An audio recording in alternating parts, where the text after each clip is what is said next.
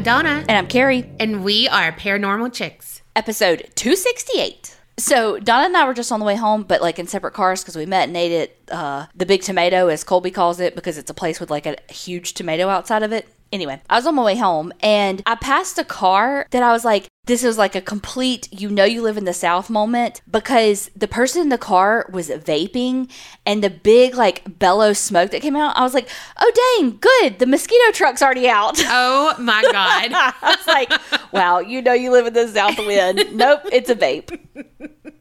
Oh God! You know I always get stuck behind a mosquito truck. At least they don't stink anymore. True. Man, back in the day, and you'd be riding your bike, and that thing would come around, Ugh.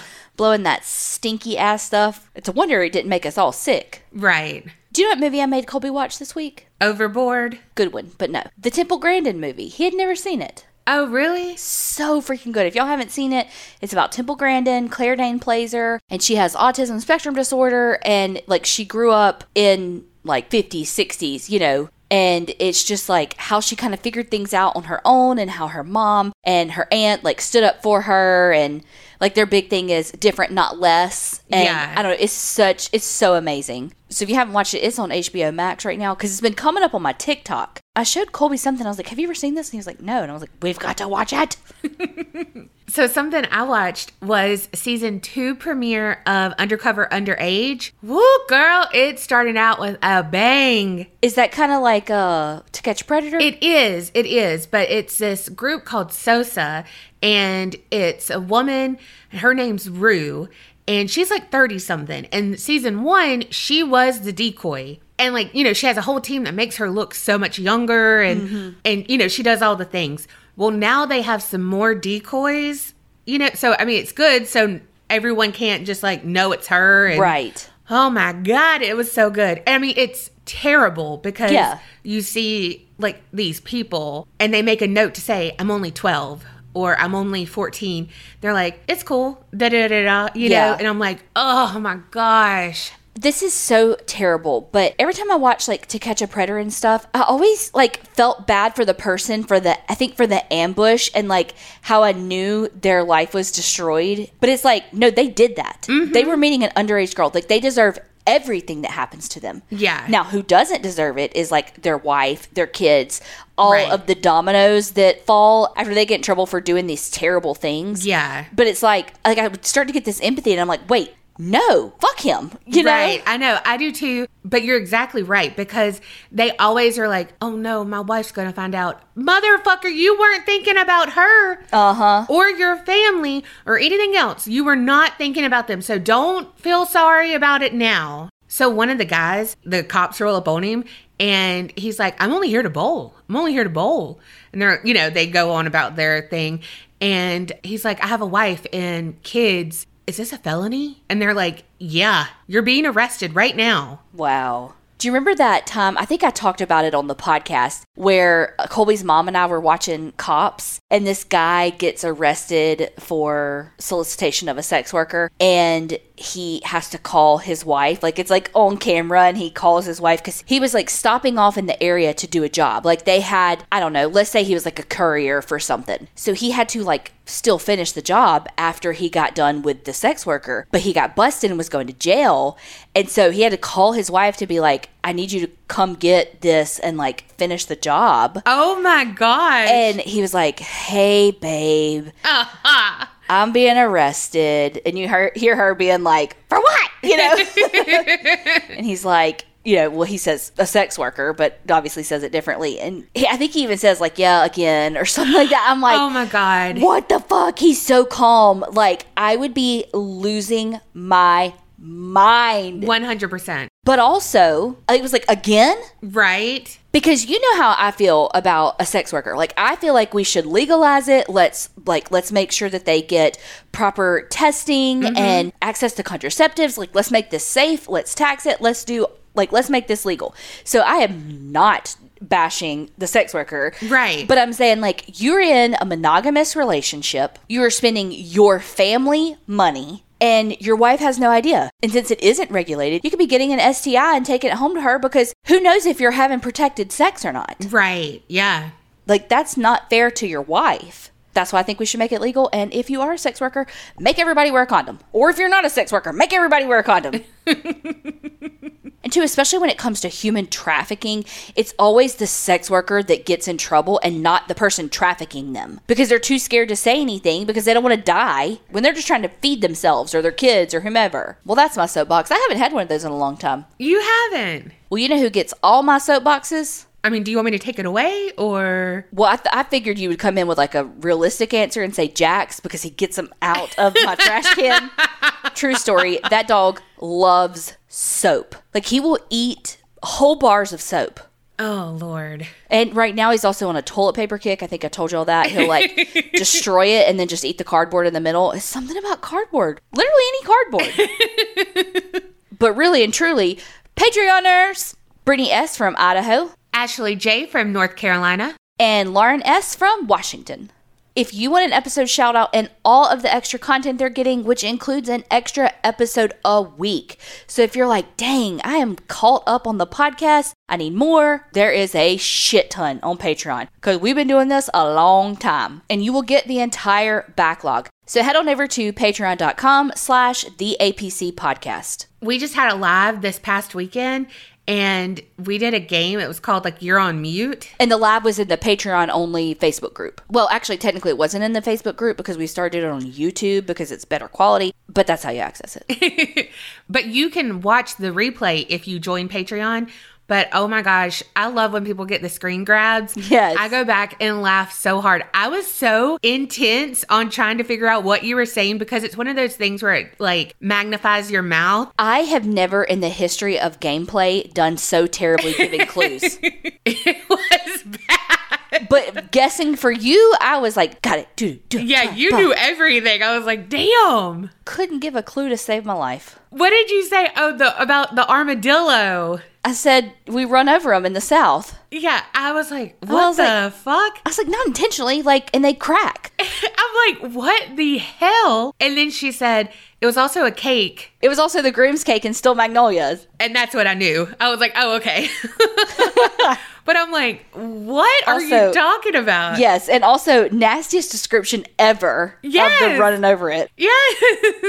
But anyway, so you get some extras like that too. It's not only episodes. Well, before Donna jumps into her story, we got to talk about HelloFresh because they are back.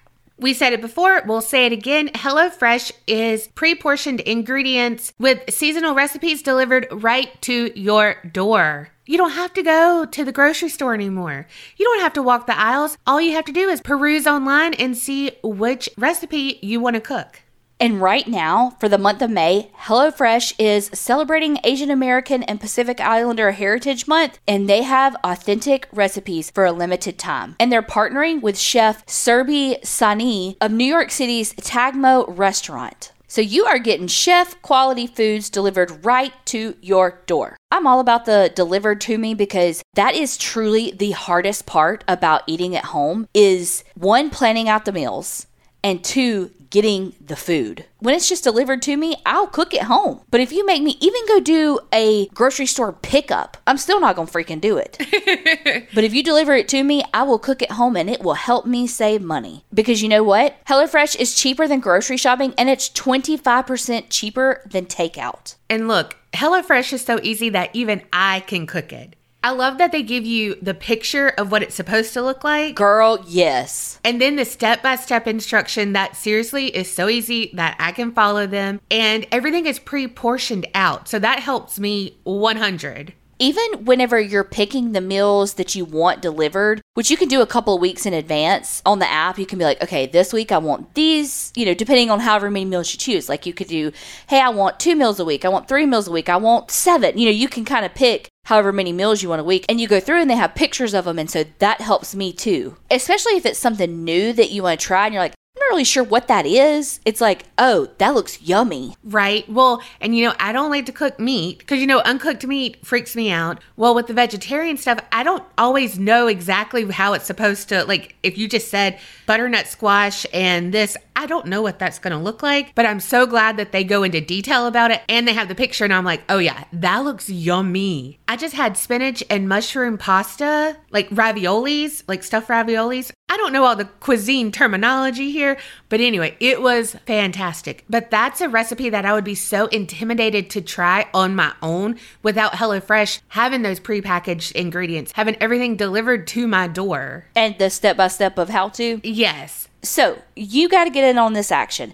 You got to go to HelloFresh.com slash creep16 and use promo code creep16 and you're going to get how many? 16 free meals plus free shipping. So again, that's HelloFresh.com slash creep16. That is one six for 16 free meals plus free shipping. But don't forget to use code CREEP16. Go to HelloFresh.com slash CREEP16 and use code CREEP16 for 16 free meals and free shipping. Y'all, Care of is back because they care of us and you. Oh, I like that. So, Care of is a subscription service and it ships high quality vitamins, supplements, and powders that are personalized and tailored to your specific needs. And you know what? They ship them right to your door each month. Y'all know that that's our favorite part of everything. That is my love language. All you need to do is go online, take a short but in depth quiz about your lifestyle, your health goals, and then in return, you get a personalized doctor backed recommendation. And the thing is, the quiz can be retaken at any time. So as your needs change, you can retake the quiz and Care of will be tailored to your new needs.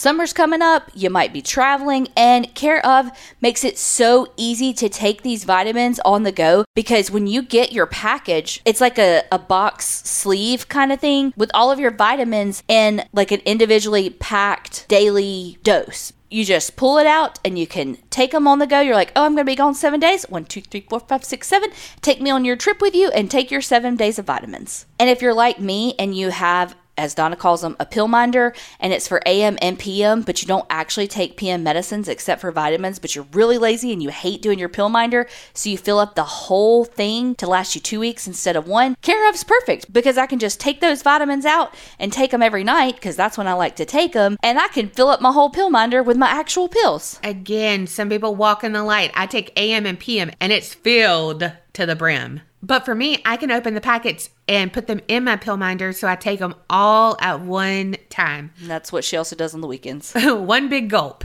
Well, if you're not taking care of yourself, who else is going to take care of you? Uh, care of.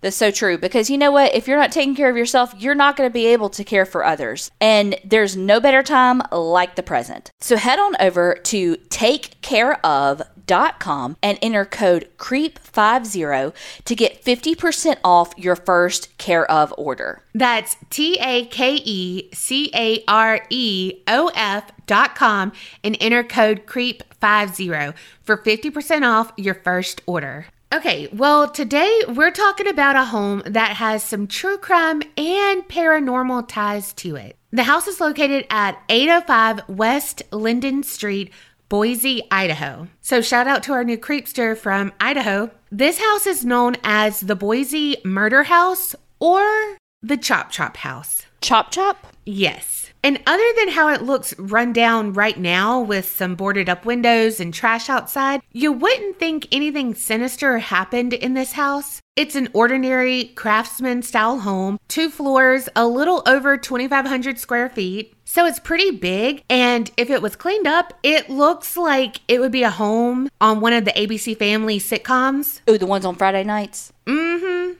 So the house doesn't have a lot of rich history like the ones I normally cover do, but it's thought to be built in 1910. And, you know, everything happened normal, you know, nothing to report. However, in 1987, there is an incident that would forever change the house and stain its reputation. So picture it June 30th, 1987.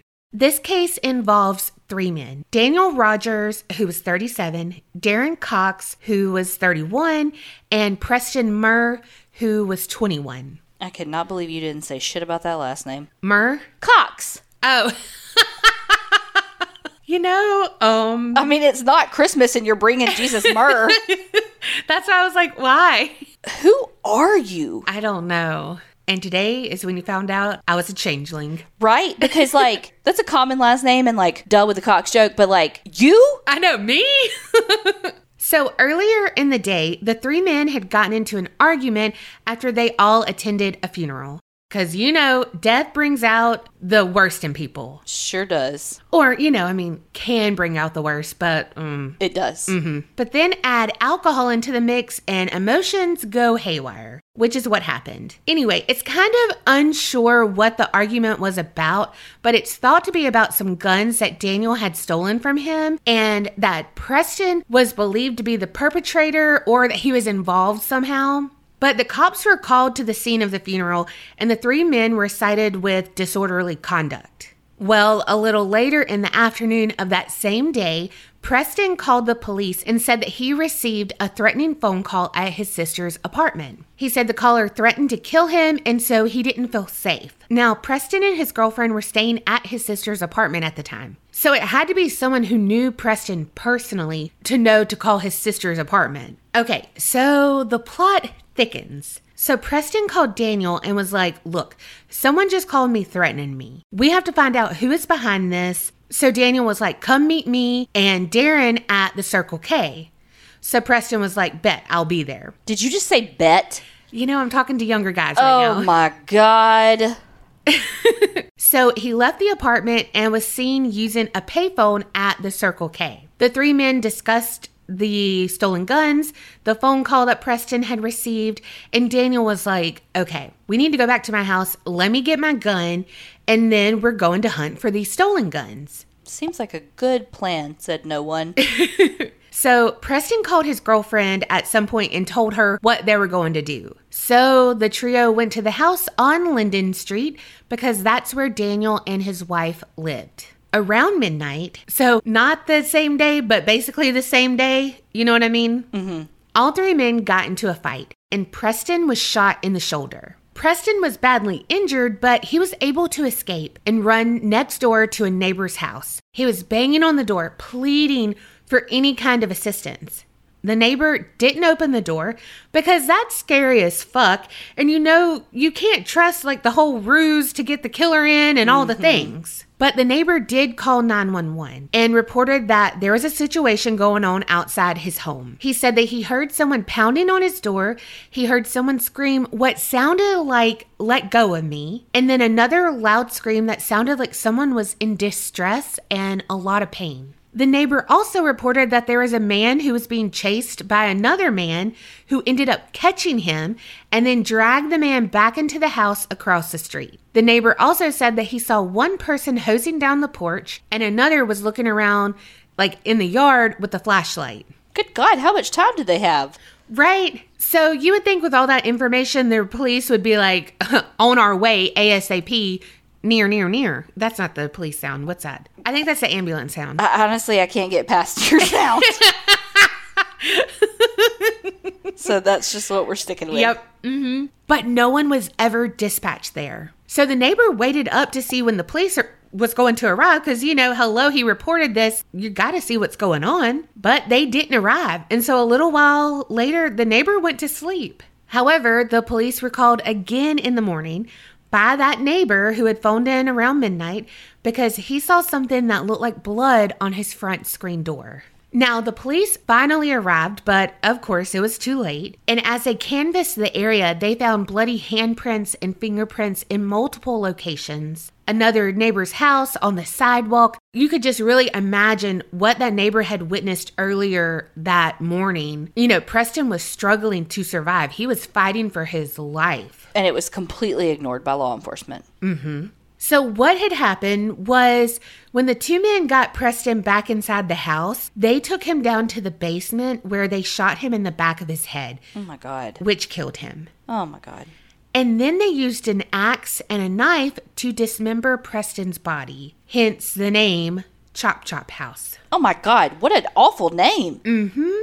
I mean, I don't know why I didn't assume it was something like that, but that's a terrible name. Yeah. They ended up cutting Preston's body into 13 pieces. Jeez. wrapped all of the body parts in plastic bags, and then drove down to Brownlee Reservoir, which is on the Idaho Oregon border, and discarded the bags of body parts. Now, eventually, Daniel and Darren were arrested and convicted. Daniel was convicted of first degree murder, and then Darren was convicted of being Daniel's accomplice and received six years for his part in the murder of Preston Murr. And I want to say at first, Daniel and his wife were arrested because of drugs that were found at the house. But when the body parts were discovered and police connected the dots and arrested Darren Cox as well, it all kind of happened when Darren spilled the beans about everything and he said he only participated out of fear of Daniel. So, you know, Daniel and his wife were probably like, whew, okay. Like, they only got us on the drugs and Right. all the things, you know? And then, nope, all the truth came out. So, in 2000, James Howell was listed as the property owner of the house. He never lived there, at least I don't think, but he rents the property out. And I believe he's related to Daniel on his wife's side, like by marriage. And some of his tenants, you know, got more than they bargained for. So the house is pretty close to Boise State University. So it was a pretty great spot for students who wanted off campus housing but didn't want a long commute. Now, there's a lot of things that are centered around the basement. One rumor was that people had witnessed blood dripping down the basement walls. But the thing is, most agree that the basement has a very eerie, creepy vibe down there. And even if they don't believe the house is haunted, they all agree that just something is off with that basement. KBOI Channel 2 News covered the house and interviewed Deanne Davis and her two daughters. They lived there from 2008 to 2009. And one of Deanne's daughters described the house like a feral animal, where it's pretty, but no one really wants to go near it because they're too scared. And they said, you know, like everyone knew about the house. And so their friends didn't want to come over. Strangers outside would want to come in. They all said that they didn't believe it was haunted per se. You know, they never heard footsteps or doors closing by themselves, you know, all the things that people who say they have a haunted house experience. But one of her daughters said that the basement was dark and the feeling that she got there was completely different than the rest of the house, and she never went down there alone again. Deanne did say that there were some uneasy feelings there. It just didn't feel like it was theirs, even when they lived there. It just felt like it belonged to someone else. Someone else was there, but it wasn't anything that she could point to it being haunted. 107.9 Light FM interviewed some residents during Halloween about living in the house and stuff. And one guy, Joe Weatherman, he lived there for two semesters while he went to BSU. He said that there was so much lore around the house that it did give off a pretty eerie vibe, but never really had anything happen to them. He said that everyone agreed that you could just tell something wasn't right, but they had nothing to pinpoint it to. But he did say that they were typical college guys and that they would take people down and scare them in the basement because it was creepy and did have a weird feel. So they're like, yeah, we're going to capitalize on that and scare the girls and, you know, all the things. There's some people who did not live in the house, but they had their own thoughts or experiences, like Rachel R. She said back in 2000, her family was searching for a new house, so they went and toured the house on Linden Street. Rachel said that she can still recall how abandoned the house looked and how the basement was the creepiest place she had ever been. And then another person, Christy W., said that she lived near the house when she was a kid and she saw a woman in the upstairs window and it looked like she was banging on the window and screaming, but there were no sounds. Christy said she will never forget witnessing that. And there was another person who said that they saw a woman in like a Victorian gown there, but that was the only two things I saw about a woman. But the story that sticks out the most is one told by a person named Dan D. Dandy. Well, living in that house was anything but dandy. Bunch. He was also interviewed on 107.9 Light FM. And Dan and some of his friends had rented out the house, and he was like, Yeah, it was creepy, but it was a good house until one night. Dan said everyone was upstairs in one of the side bedrooms, but they heard someone walking up the stairs. Now, everyone was accounted for, but they heard the footsteps for sure. But they're like, oh shit, someone has broken into this house. So Dan and his friend B went to check it out, but they didn't see anyone or any signs of a break in. So they were like, okay, okay, okay, okay. let's go stand on the porch. So this fucker knows that we're onto them if someone's trying to prank us or something like they're not going to get one over on us. And Dan said it was late. It was around midnight. And he kept seeing shadows out of the corner of his eye, which we all totally do. Kerri says it's her hair, but you know, who can know? Um, because it is. no, I know. And it's my floater. So there's that. But he was on edge thinking someone was fucking with them. Well, he didn't say anything, but then his friend was like, dude, I'm seeing shit. And Dan was like, okay, okay, me too. Okay. So they confirmed each other wasn't hallucinating. And so they were like, wait, let's just check the yard and stuff, like just in case. Well, Dan was out in the front and he looked back up at the house. And in the main bedroom upstairs, he saw something in the window.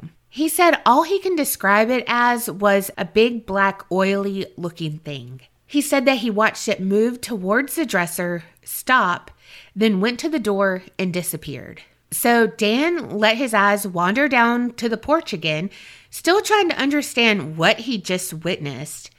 But that's when the mirror that was sitting next to the door caught his eye. He looked at it and saw a ball of oily blackness that seemed to be moving down the pillar on the porch. So Dan blinked a few times, trying to see if his eyes were playing tricks on him, but the ball got bigger and bigger. It grew so large that it took up the whole mirror. And then Dan said that as he stared at it in disbelief, he felt the weirdest sensation he had ever felt in his life. He said it was like ice fingers just sinking into his body. And that's when he realized the ball of oily blackness had moved down the pillar and disappeared, traveling through Dan. Basically, he felt weird when the ball used him as a toll bridge. What? You know, like my metaphor? As a toll bridge of all things. Yeah, he had to pay the price, you know, icy fingers when he went through. Made sense in my head. Shouldn't say it out loud. Yeah, only in your head. Well, Dan continued with the story and he said, being the tough guys they were, they ran down to the Chevron gas station, called their friends back at the house, and they were like, hey, we know you're inside, but uh, get your keys and get the fuck out of the house because something's in there with you. Dan said he never stepped foot back in that house. Like it chilled him to the bone. But his friend B still lived there for a while, but soon moved out too. Dan was like, Call me crazy if you want. I don't care. I know what I saw.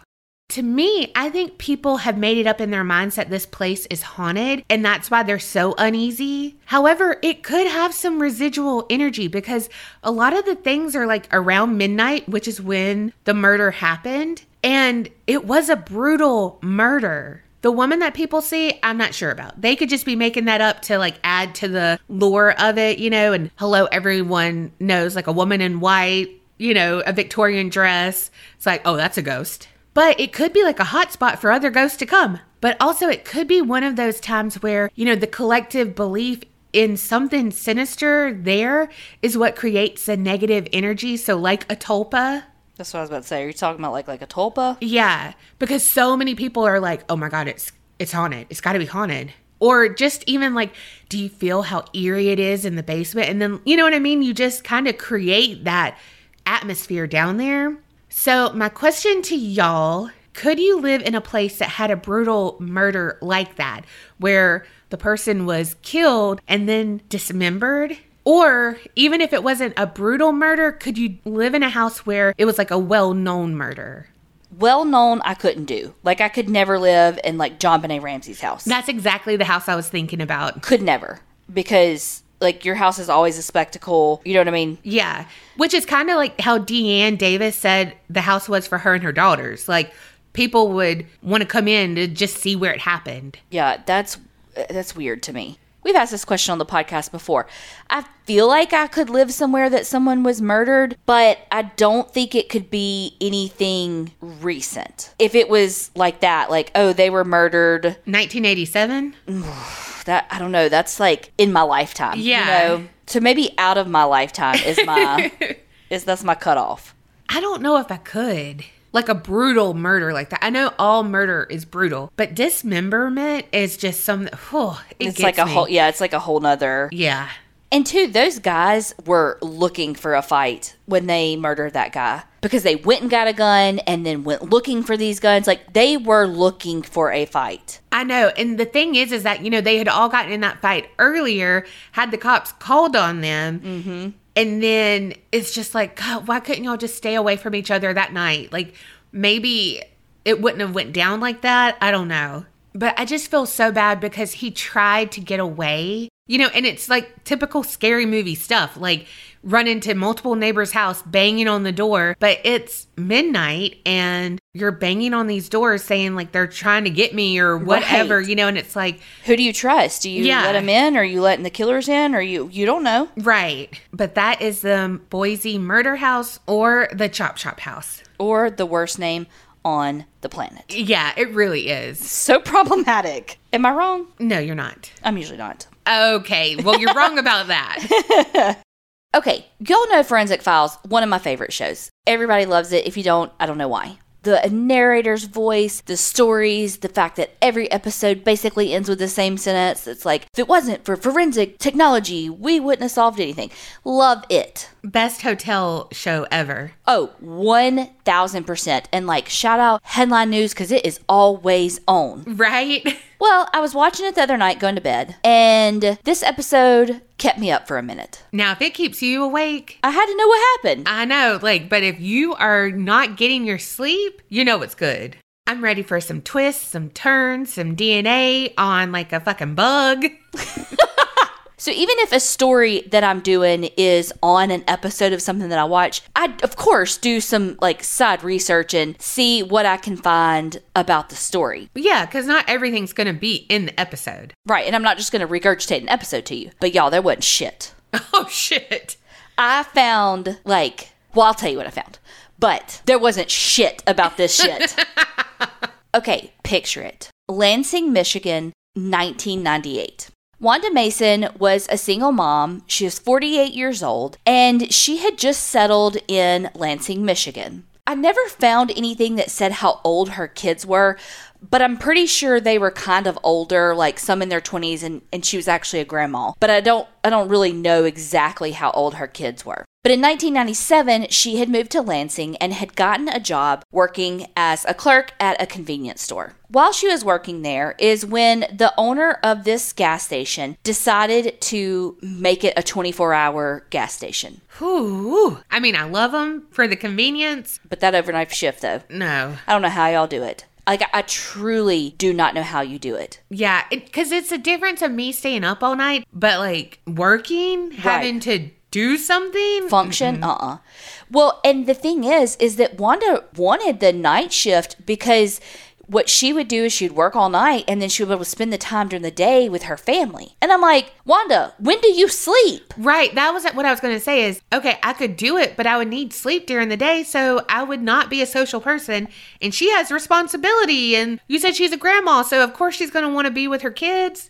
But wanda was in it and she worked the very first night shift that this gas station offered now the gas station wasn't in like a super high crimey rate part of town Crimey rate. Okay. Yeah, look, we're a true crime podcast. But the owner was like, look, let's put up some security cameras. You know, people like to rob gas stations at night. That they do. And props to this owner actually putting cameras in. For real. And, like, of course, I know that Law and Order SVU isn't real, but, like, how many times on that show are they like, oh, those cameras aren't real? Right. On October 10th of 1998, at 4 in the morning, well, 4-ish in the morning, a couple had come into the gas station to pay for their gas. I know this wasn't a thing back then, but if it says please see cashier, whatever, I go to another pump. Absolutely, I'm not, well, I'm getting out because I'm pumping it, but I'm not going in. No. I mean, unless I'm craving some candy. Usually I have my house slippers still on. I'm just going to be honest. So the couple comes in to pay and they find Wanda behind the counter laying in a pool of blood. So they call 911 and are basically like, I think she's bleeding to death. I don't know if she was robbed. Like, I don't know what's going on, but like, get here. Shortly after this, the police, the ambulance, everybody gets there. And when they get there, they realize that Wanda has already died.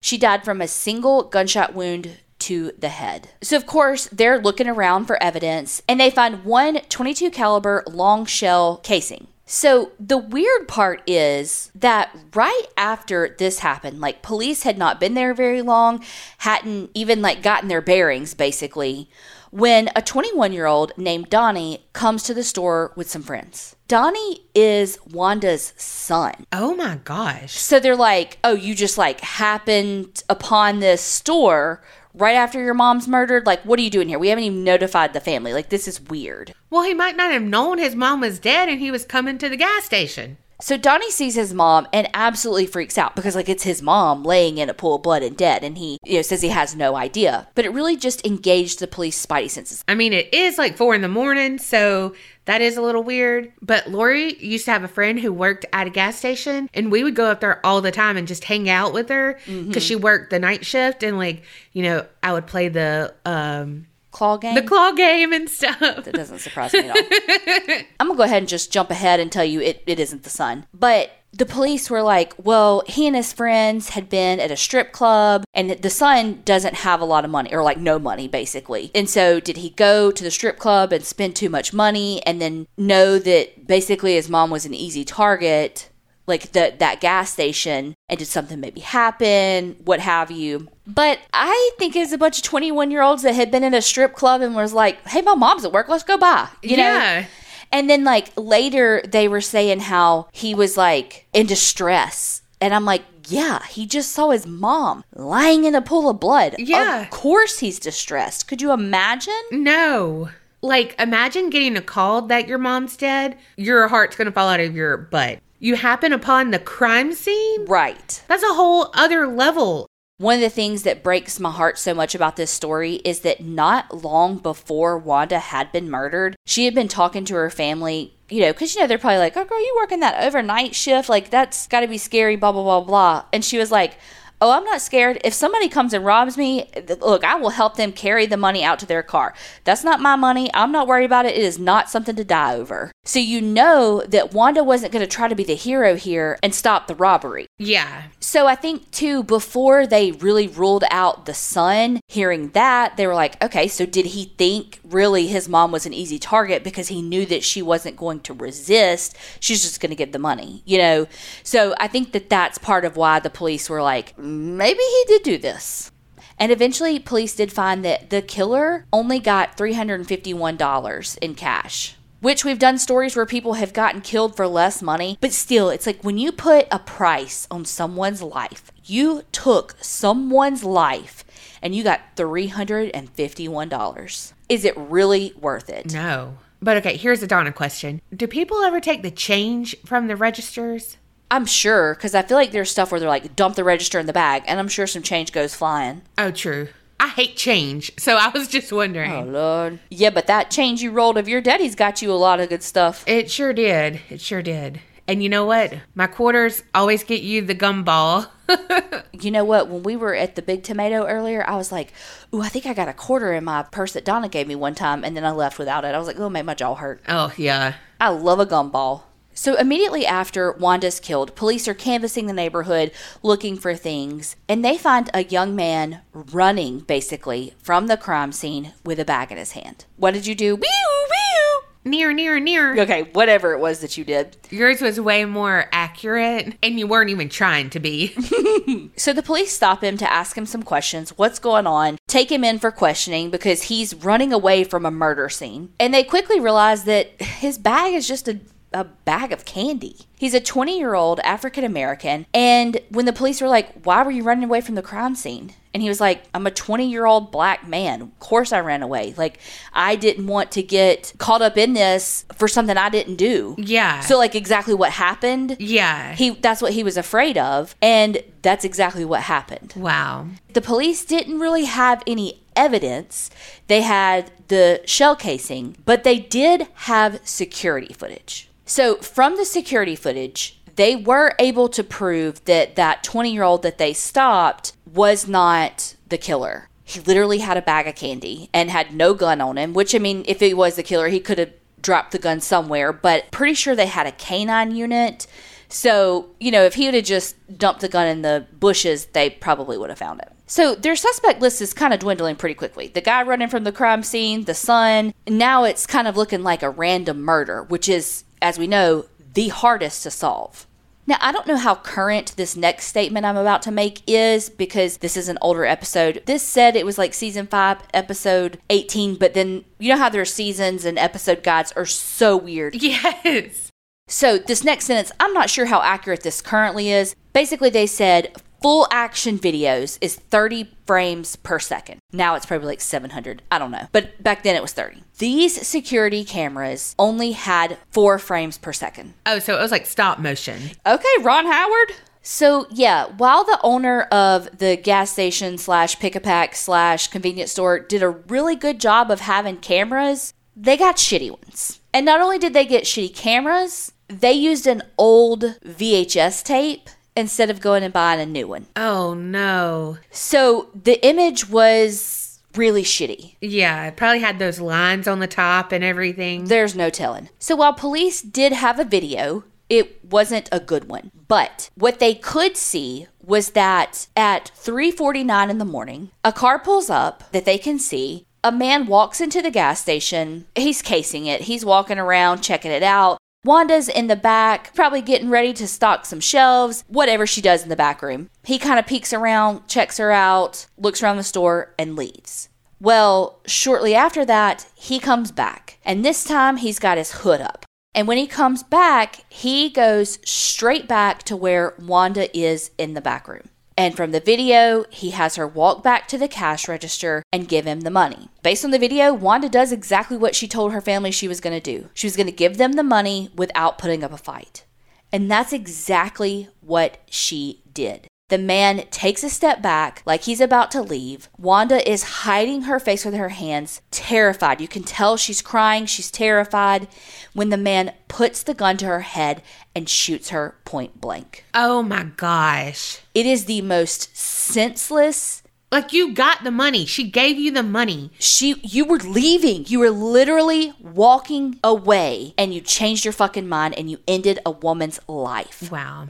I don't feel like he changed his mind. I feel like that's what he was going to do. But it's the step back, like, I'm gonna leave. No, man, I'm gonna kill her. You know what I Yeah. mean? Was that his plan? Do you have second thoughts? Like, why kill someone? Right. Like, even, okay, let's keep it selfish. Let's keep it, okay, he didn't want to be recognized or what have you. And so he was gonna kill the witness. But, like, dude, you're gonna get caught.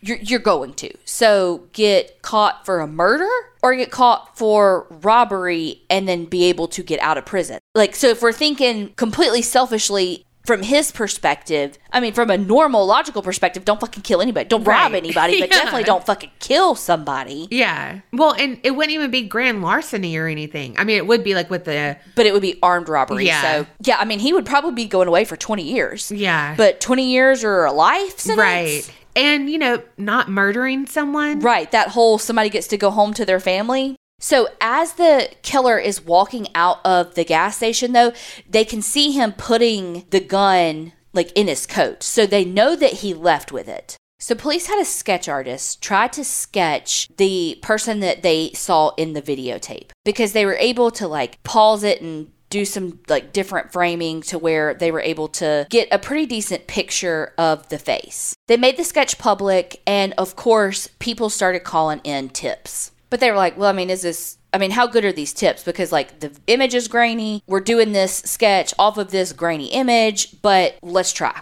Eventually, police get a tip from a woman that says, Hey, I think that that sketch is my ex boyfriend. And he lives in a town pretty close. His name was Ronald Leon Allen. Now, police do some digging on Ronald and they find out he has some arrests for assault and some drug stuff. And so they pull up his mugshot and they're like, Well, he really does look like this guy on the security camera. Like he really does look like him. And so as they do more digging, they realize that old Ronald is a suspect in another shooting in Jackson where he lived. And that at that crime scene there was also a 22 caliber long shell casing found. So police were like, "Oh, Ronnie Ron's starting to look real good for Wanda's murder. But we got to prove it." And how the hell do we prove it when we've got these two shell casings but like no gun to compare them to? I should say too, around this time, the police were still kind of ooh about Donnie, her son. And so they really tried to connect Ronald and Donnie together, thinking that Donnie actually had Ronald do the robbery, but then shit went down, you know, because again, he thought his mom wouldn't put up a fight, but we know that that's not what happened. They end up taking the video footage because they know that based on Ronald's mugshot, he's 5'3. So they're like, as Donna would say, bet we can prove this on his video. So they do their forensic files business and they set up basically everything back like it was. Like they use the camera with, you know, at gas stations they have like the height chart as you leave. Oh yeah, yeah, yeah. They ha- they used the like sunglasses display. They used all of that. to- Wait, do they do the height chart for Yes. this purpose? I had no fucking clue. Kerri slow blinks at Donna for his realization. Literally, I've always wondered why they do that. It's so you can see how high your jump shot is before you like, what the hell did you think it was for? Just that people like to measure themselves. Because I'm the dumbass that's always like, let me see if it's right. Oh my god. Love that for you. Um, okay. So they use all the things and they figure out that based on the security footage, the guy was 5'4. However, old Ronnie Ronald, in his mugshot, he's barefooted. So you put some tennis shoes on that motherfucker and he's 5'4. Right? So they're like, gotta be him. So they bring Ronald in for just a conversation. Like, hey, come down. You know anything about this shit? Like, where were you? You know, all the things. And they're like, want to take a polygraph? And he's like, bet. Uh huh. I can't even say it with a straight face. It works. Flash forward two episodes later, and I'm actually going to be saying it because I Uh-huh. made fun of Donna for so long. Okay, but really, he's like, sure, I'll take a polygraph. Motherfucker fails it with flying colors. Oh Lord. They're like, okay, this isn't enough though. Like we gotta we gotta do some more digging. So the video was sent to a company named Veridian. These are the people that basically the government gave all the money to to be able to fix the images from the Hubble telescope Oh shit. because like they were like all jacked up and they were like fix them. We need good images. I'm glad that you told us exactly what they said. These are jacked up. Fix them. I mean, bet. so Veridian photoshopped the fuck out of this, like not taking out details, taking out the shit that doesn't go there, like wavy lines and all the things Donna talked about earlier. And it's described like they focused the camera. Like they sharpen the image. How they described it was it's like taking a thumbprint off your eyeglasses Okay. Yeah. so that you can just see the image more clearly. Because it helped when they took it from VHS to a digital copy and then Veridian did more to it. So they had a better image, but it was still so far from a distance. So they were having to be able to match what was in the picture to what was in the video to their suspect. So they got a forensic anthropologist that superimposed Ronald's mugshot onto the security camera. They were able to line up like, okay, his eyes match, his jawline match, everything matches. Now, as people started getting wind that Ronald was the suspect, people started talking. So, a guy named Bobby said that Ronald had shot at him six or seven times and actually hit him once in the arm, and that he had used a 22 caliber handgun, and that this happened in September of 1998. Then his cousin Antoine Williams was like, "Yeah, I saw him shoot at Bobby." And furthermore, I went through all his stereo stuff and I found a gun hidden in a speaker box. oh shit. So you're only putting a gun in your speaker box when you're trying to hide shit. Mm-hmm. So police get the gun and do the shooting in the water test and figure out that it matches not only the shell casing at Wanda's crime scene, but the shell casing left at that shooting in Jackson as well. Oh wow. Additionally, the car that they saw pull in the gas station from the video footage matched Ronald's car. He had an older Oldsmobile Cutlass that had chrome wheels, chrome rearview mirror, and you could see that on the security footage. So, police arrested him. He went to trial, and long story short about the trial, he was found guilty. He was convicted of first degree murder and sentenced to life in prison without parole. Investigators were like, Wanda's family don't know how lucky they were that this case was solvable. I mean, thank God they had the security footage because this was a random killing. Cases like this don't always get solved. So Ronald, of course, appealed. And at his appeal, he was like, hey, Bobby and Antoine should not have been able to testify. Why? Well, three reasons. They said that it didn't prove the defendant's character, it wasn't a relevant issue, and basically unfairly, like the benefit versus the prejudice that it could cause didn't outweigh, you know, like it caused more prejudice than benefit, basically. But the courts were like, mm, no, it should have been in there. Yeah, it's showing uh, that he shot someone before. With the same caliber gun. Yeah. And that's the cousin that found your hidden gun. Right. The other thing that they said so in a trial, you have have you ever heard of a Davis Frye hearing? Uh uh Okay, so if you're going to use a forensic technique that's new, you have to have a Davis Frye hearing to prove its validity and to say, like, okay, yeah, this is a new type of, let's say when DNA first came out. Yeah, DNA's new, but this is why it works and this is how it works. I need you to do the case that they had to do that in, the first one. I mean, I'm guessing it's Davis Frye. I don't know what the original Davis Frye thing is. It's any like novel scientific principle or technique or methodology, and you have to prove that it is recognized within that field. His attorneys were like, okay, you can't argue the shit that they used for the Hubble telescope because like that's proven. But is this stuff that that forensic anthropologist did to superimpose his face? Should that have been admissible? And we don't know because you didn't have the Davis Frye trial. So that should have been eliminated. And so that was like what part of his appeal was on. But during the trial, his attorneys did argue about the forensic anthropologist's information, not about the science itself. Mm. Ronald's defense actually even used an expert videographer that did similar techniques to superimpose and to like basically reach a different conclusion. So they weren't arguing the techniques, they were arguing his result. Why do you have to say it 20 times? Oh god, I forgot. Okay, wait.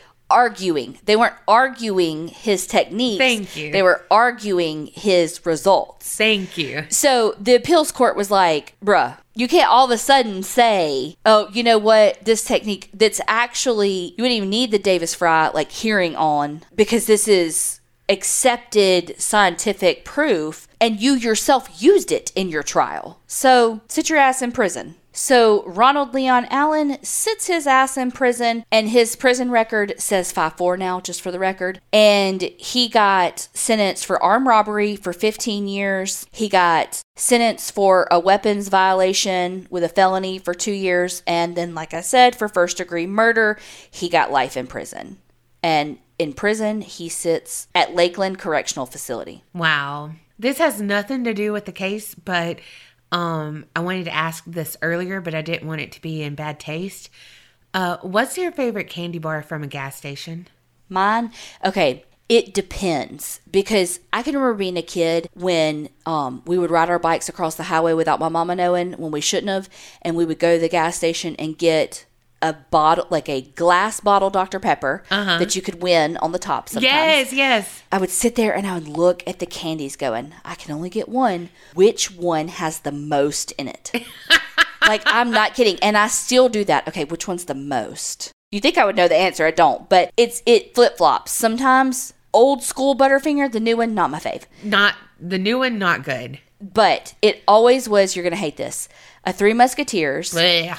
Or a Milky Way. Or if I was like into um more like chewy sweet, Airheads and Skittles. Well, I would always get two. Imagine that. because the same reason I love the caramellos. Yeah, but that's not enough. It's not enough. So it's like that's not enough, but I want it. So I would get something else. And usually like a payday or a Fifth Avenue. God, you're a hundred.